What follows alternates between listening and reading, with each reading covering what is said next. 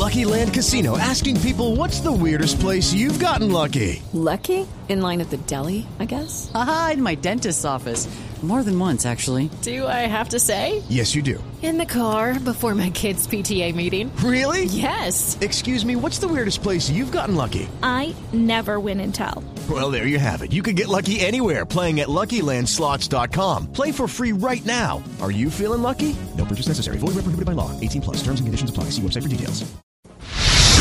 A pesar de las contradicciones de la Organización Mundial de la Salud, viste que dijo la hidroxicloroquina sirve, no sirve, el barbijo sirve, no sirve, hay que esperar la vacuna. Si vos tenés el diagnóstico de COVID, o sea, un bioquímico te hace el diagnóstico COVID es positivo, quédate tranquilo, porque te aíslan, en definitiva te bajan la temperatura con paracetamol, y el médico tiene varias opciones. Está la hidroxicloroquina, está la ivermectina, está la dexametasona, fíjate vos, son medicamentos muy conocidos. Están los antivirales, Remdesivir, Favipiravir, un medicamento aprobado por Rusia y Japón. Y te aíslan, te curan y a los 15 días volvés a tu casa. Por eso te quiero llevar tranquilidad en esto, porque si bien todavía no está la vacuna, y no sé si es necesario que esté, porque cuando esté la vacuna capaz que el virus muta, cambia, y hace falta otro tipo de vacuna. Entonces, con tranquilidad, con distanciamiento, con protección, usando el barbijo, volvé a trabajar. No te quedes en tu casa, porque ese encierro te va a generar más problemas de salud que va a ser necesario que los trates. Ahí está, Camila, la voz de Marcelo Peretta. Numeral, no te quedes en casa. Es parte de la etiqueta que ha utilizado este secretario general, repito, de farmacéuticos y bioquímicos de Argentina para hablar de su posición con respecto a las cuarentenas obligatorias. Para conversar sobre este tema, para saber más de su opinión, lo tenemos en línea desde Argentina. Señor Peretta, gracias por acompañarnos hasta ahora en Blue Radio. Un saludo para todos ustedes. Muchas gracias por comunicarse. Señor Peretta, cuando yo escucho a mi compañero, discúlpeme Gonzalo, decir que usted está usando un hashtag de no te quedes en casa, cuando en América Latina y por lo menos aquí en Colombia se nos está pidiendo que nos quedemos en casa en este momento para evitar el aumento del contagio, pues pareciera un poco irresponsable que se estuviera promoviendo algo así de su parte, cuando todas las autoridades están diciendo todo lo contrario. Bueno, pero cabe reflexionar respecto de lo que dicen las autoridades, porque pueden equivocarse. De hecho, las autoridades de la Organización Mundial de la Salud, de mi país y probablemente del de ustedes, han incurrido en serias contradicciones. Fíjense que en la República Argentina, mis profesores, que son los infectólogos del presidente, están diciendo en televisión nacional diariamente todo lo contrario a lo que nos enseñaron a nosotros en el grado o en el posgrado, que encerrarse es la única solución, que hay que estar atento en la velocidad del contagio, en la curva, en la matemática, y todas cuestiones que atentan contra el sistema inmunológico, que en el fondo es lo único, o lo principal, no lo único, que nos va a defender frente al COVID. El encierro, para que quede claro, disminuye el sistema inmunológico, lo reduce, lo debilita, porque en el encierro uno engorda,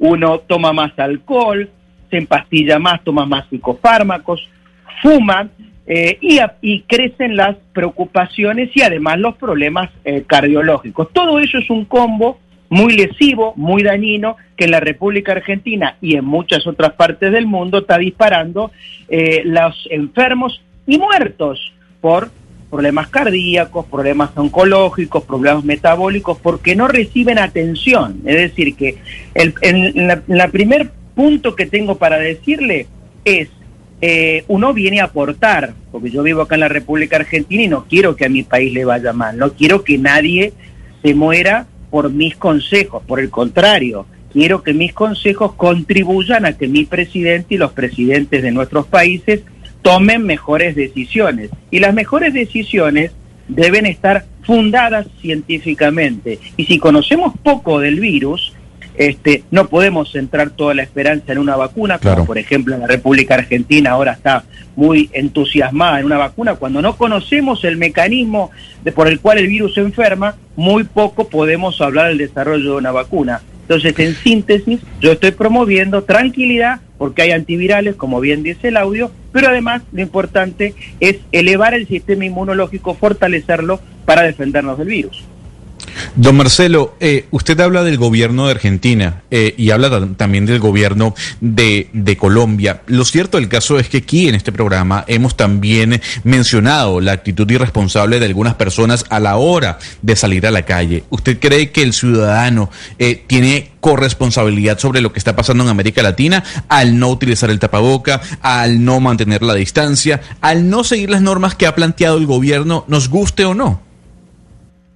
Mire, de todas las cosas que se han dicho, lo que sí es efectivo es usar tapaboca, usar barbijo y mantener una distancia prudencial entre 1,5 metros y 2 metros. Yo diría, esas son las dos herramientas de protección contra el virus que universalmente tenemos consenso. Entonces, lo recomendable es que toda la población lo use. Lo que pasa es que también hay que reglamentar el uso del barbijo, porque si uno está todo el día con el barbijo, genera una cantidad de dióxido de carbono que termina inhalando e incorporando a su organismo y que le termina dañando. Con lo cual, la reglamentación del barbijo tiene que ver que lo pongo cuando entro a un transporte público, cuando me acerco a las personas, pero cuando estoy lejos de las personas y estoy aireado en un lugar amplio, no es necesario o es, como digo, contraproducente usar el barbijo. Entonces, amerita, en lugar de tratar de irresponsables a la gente, que la gente está haciendo un gran esfuerzo y está sufriendo mucho en su salud, porque, repito, han crecido los enfermos psiquiátricos, depresivos, ansiosos o con ataques de pánico y fobia, porque están en nuestro país al menos más de 120 días encerrados. En lugar de culpar y tratar de irresponsables a esa gente que al menos en mi país ha hecho un gran esfuerzo por cumplir las directivas del presidente hasta que pudo cumplirlas, es decir, los primeros 40 días, después ya se hizo. Señor doctor Peretta. La responsabilidad está en la dirigencia. Es que hay algo que yo no entiendo de su discurso, doctor Peretta, y es que usted dice que usted obviamente quiere matar a las personas.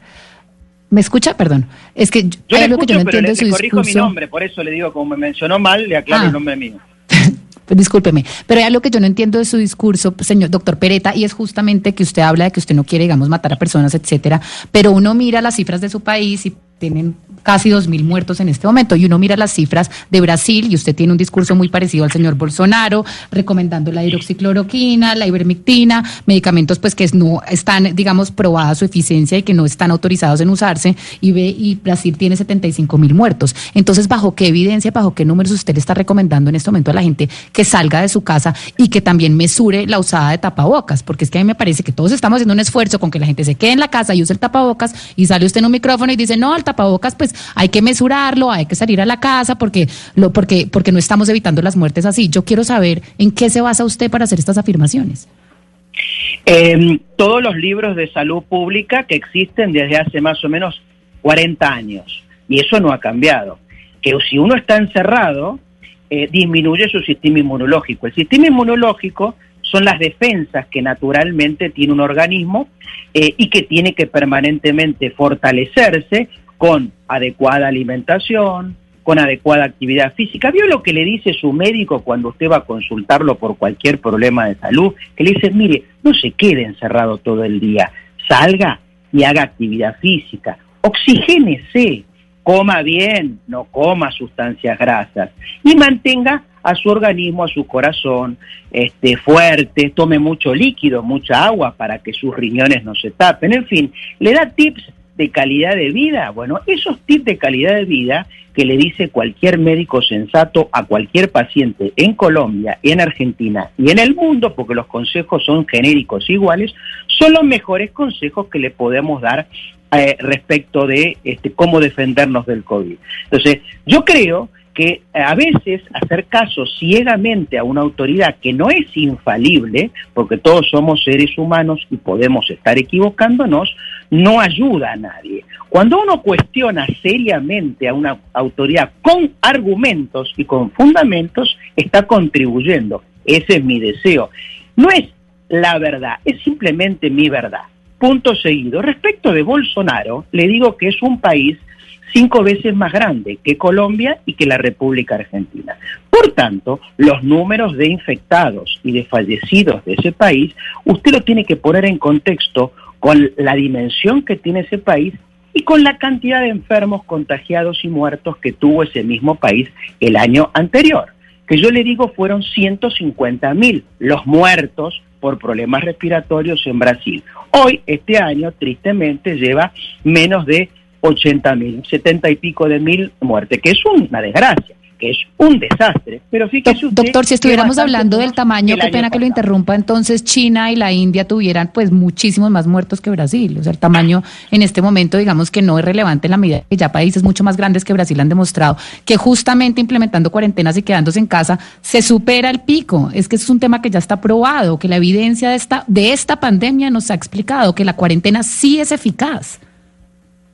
No, yo no comparto su punto de vista. Lástima de un ejemplo que es poco democrático, porque China justamente no se caracteriza por revelar honestamente sus números. Pero sí le digo otros países asiáticos como Corea, Hong Kong, Japón, que han trabajado mucho más prolija y democráticamente con los números, han tenido mayor cantidad de testeos, han tenido cuarentenas inteligentes, es decir, aislando a las personas que deben aislarse, respetando la democracia que tiene que ver con la libre circulación, el derecho a libre circulación, el derecho a salir a trabajar, el derecho a expresarse sin que lo traten a uno de irresponsable y sin que lo traten a uno de libre, de anticuarentena. Yo no soy no me considero ni anticuarentena ni mucho menos irresponsable. Soy justamente un doctor que tengo que devolver a la sociedad lo que la sociedad me dio en los años de formación. Y si justamente en este momento... Señor Peretta,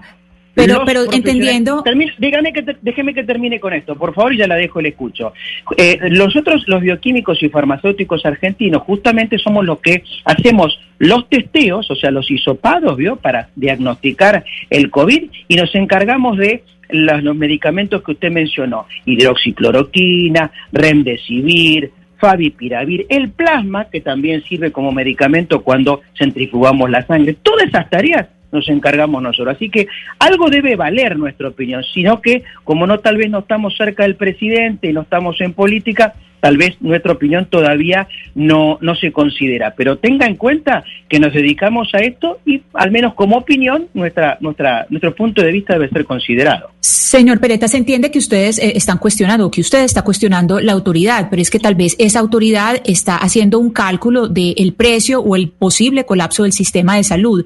En ese sentido, ¿cuáles son los cálculos que usted ha hecho sobre el posible colapso del sistema de salud o cómo calcula usted que puede ser el costo de que la gente salga y viole la cuarentena o que no conserve la cuarentena como usted propone? El costo en el sistema sanitario, respecto del uso del sistema sanitario, es idéntico al de todos los años. Todos los que trabajamos en hospitales públicos, en mi caso, sabemos que en los meses de junio y de julio las terapias intensivas se saturan, o sea, se llenan de pacientes con problemas respiratorios que requieren, ¿no es cierto?, los respiradores famosos artificiales. No es poco común para nosotros, es sumamente frecuente. O sea que no cambia, en este caso el COVID, la atención que nosotros le damos a los pacientes que entran en los hospitales. Claro, los periodistas normalmente no se enteran de esto porque antes, como no había COVID, no había un foco ni una cámara de televisión prendida en las terapias intensivas. Pero déjeme que le diga a su audiencia que es absolutamente reiterativo, repetido y habitual que se saturen las terapias intensivas. Con lo cual, lo mejor que puede hacer cualquier país, el suyo, Colombia, el mío, la República Argentina, es capacitar más gente, comprar más camas, como se dice, comprar más respiradores y instrumental y estarse preparado para que para atender la mayor demanda, porque si no, y si hablando de costos, le digo que es mucho mayor los 250.000 empleos que ya perdió mi país, y no sé cuántos habrá perdido el suyo, que debe ser algo proporcional, las 75.000 empresas que ya cerraron y no van a volver a abrir, el 7% de pobres que ya ha crecido en nuestro país y que están directamente ligados a nuevas enfermedades y muertes, que es un costo económico y de salud muchísimo más fuerte que el COVID. Y termino con esto. Mata mucho más gente. En mi país se mueren 950 personas por día, de las cuales 40 de las 950 tienen que ver con COVID. Sigue siendo más el impacto de los muertos cardiológicos, oncológicos, metabólicos, por depresión y por otros problemas y suicidios, etcétera, que lo que el COVID impacta. Hay que atender el COVID, ninguna duda. Ahora, hay que poner el foco exclusivamente en el COVID y desatender el resto, eso yo no lo comparto. Hay que darle una dimensión al COVID que el COVID hoy, que ya hace 6 meses que lo conocemos, no tiene, no lo comparto. Entonces yo les pido, por favor, que empiecen a tener en cuenta que las autoridades no son infalibles, pueden equivocarse. Y los otros doctores que podemos tener una mirada distinta, no queremos que la gente se muera. Al contrario, yo quiero que la gente esté sana, porque yo tengo familia también y hijos y yo no quiero darle un mal mensaje, mucho menos a sus oyentes, a las cuales les tengo mucho respeto. Pero los invito a reflexionar, a pensar cuál es la mejor forma de enfrentar a este virus. Y encerrándonos, que hay mucha más circulación de virus en 60 metros cuadrados, como es un departamento promedio, una casa promedio acá en la República Argentina, o afuera, en el aire libre, que la concentración de virus por metro cúbico es mínima, es insignificante, es despreciable. Doctor Peretta, usted hablaba de la pobreza y la CEPAL acaba de publicar la cifra en cuanto a la caída del Producto Interno Bruto de América Latina y la sitúa en 9%. ¿Usted cree que los gobiernos de América Latina están dimensionando lo que va a pasar con la pobreza y con la economía en la región post-coronavirus? Me da la impresión que no. Por lo menos los países que están atados a la cuarentena, es decir, es cuarentena o muerte, todo el mundo encerrado hasta que no venga la vacuna, me da la impresión que no están viendo ese dato. Usted puso en evidencia un dato que todo político debiera tener presente, porque es el verdadero problema, es la verdadera pandemia, la caída en el Producto Bruto Interno, el crecimiento en la pobreza, que nuestros países, con tristeza uno tiene que decir, son países pobres. Son países que tenemos serios problemas de infraestructura, serios problemas económicos y financieros, afectados por las respectivas deudas externas y por nuestra vinculación con el Fondo Monetario Internacional. Yo no veo que los políticos estén viendo esto, lamentablemente. Sí veo otros líderes que a veces se los critica, pero con errores, porque Bolsonaro ha cometido errores, con por ejemplo, la primera ministra de Alemania. Ella ha sido muy sensata, pero ha atendido toda la problemática. Yo creo que sí, esos líderes sí han entendido todo el problema. La salud es importante, pero el Producto Bruto Interno, la economía, la producción, el peso, el valor del peso es muy importante también, ¿no? Doctor Peretta, pero le quiero preguntar por un país que no es precisamente pobre, por Suecia, que fue uno de los pocos países que no decretó la cuarentena para contener la pandemia, y hoy Suecia tiene 5 veces más de casos positivos de COVID que Dinamarca, su vecino, tiene 9 casos más de COVID que Finlandia y 10 casos más que Noruega. Incluso el jefe de infectología y epidemiología de Suecia pues se arrepintió, dijo que pudo haber evitado la cifra de muertos si hubieran entrado en cuarentena. Mire, ahí yo lo relaciono con la adultez que tiene la población, es decir, en la medida que la población promedio tenga más porcentual de adultos mayores, va a tener, lamentablemente, con dolor digo esto, más fallecidos, más afectados, más enfermos y más fallecidos.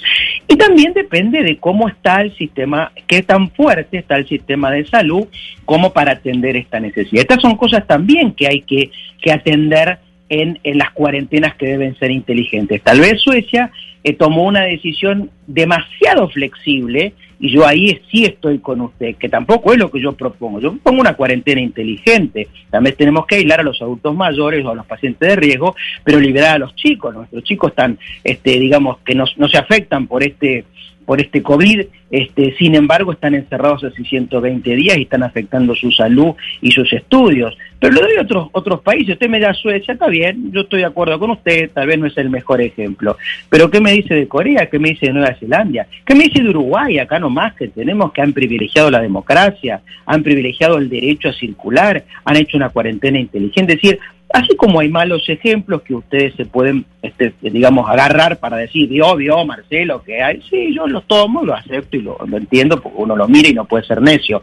Pero también hay otros buenos ejemplos, quiere decir que la verdad siempre está en el medio, sensatamente tomar decisiones. Ni las autoritarias que quitan derechos y que dicen, desde mi punto de vista, sin ningún tipo de fundamento, el encierro es la solución, o que la cuarentena ha sido exitosa en la Argentina por el encierro, porque eso es falso, porque la medida la vamos a ver si nuestra cuarentena en la República Argentina es buena o no después que termine el invierno. Nosotros les recordamos que estamos en el pico, en el famoso pico de acá, como siempre, ¿no? Con lo cual yo diría, esperemos septiembre, octubre, veamos la cantidad de casos que tuvo nuestro país de COVID y miramos también los muertos, los otros muertos, porque todos los muertos son importantes. Cuando nosotros hacemos el juramento hipocrático, cuando nos recibimos de doctor, juramos salvar la vida de todos los pacientes, no la vida de los pacientes de COVID. Entonces, ahí vamos a tener que, comentar o cuantificar todo y ahí veremos si realmente salvamos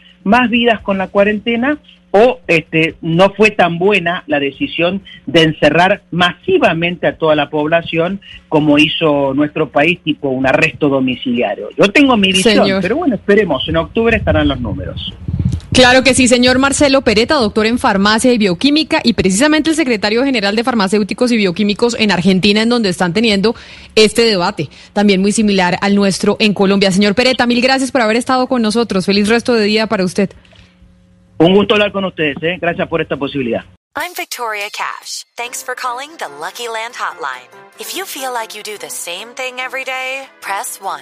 If you're ready to have some serious fun for the chance to redeem some serious prizes, press 2. We heard you loud and clear. So go to LuckyLandSlots.com right now and play over 100 social casino-style games for free. Get lucky today at LuckyLandSlots.com. Available to players in the U.S., excluding Washington and Michigan. No purchase necessary. VGW Group. Void where prohibited by law. 18+. Terms and conditions apply.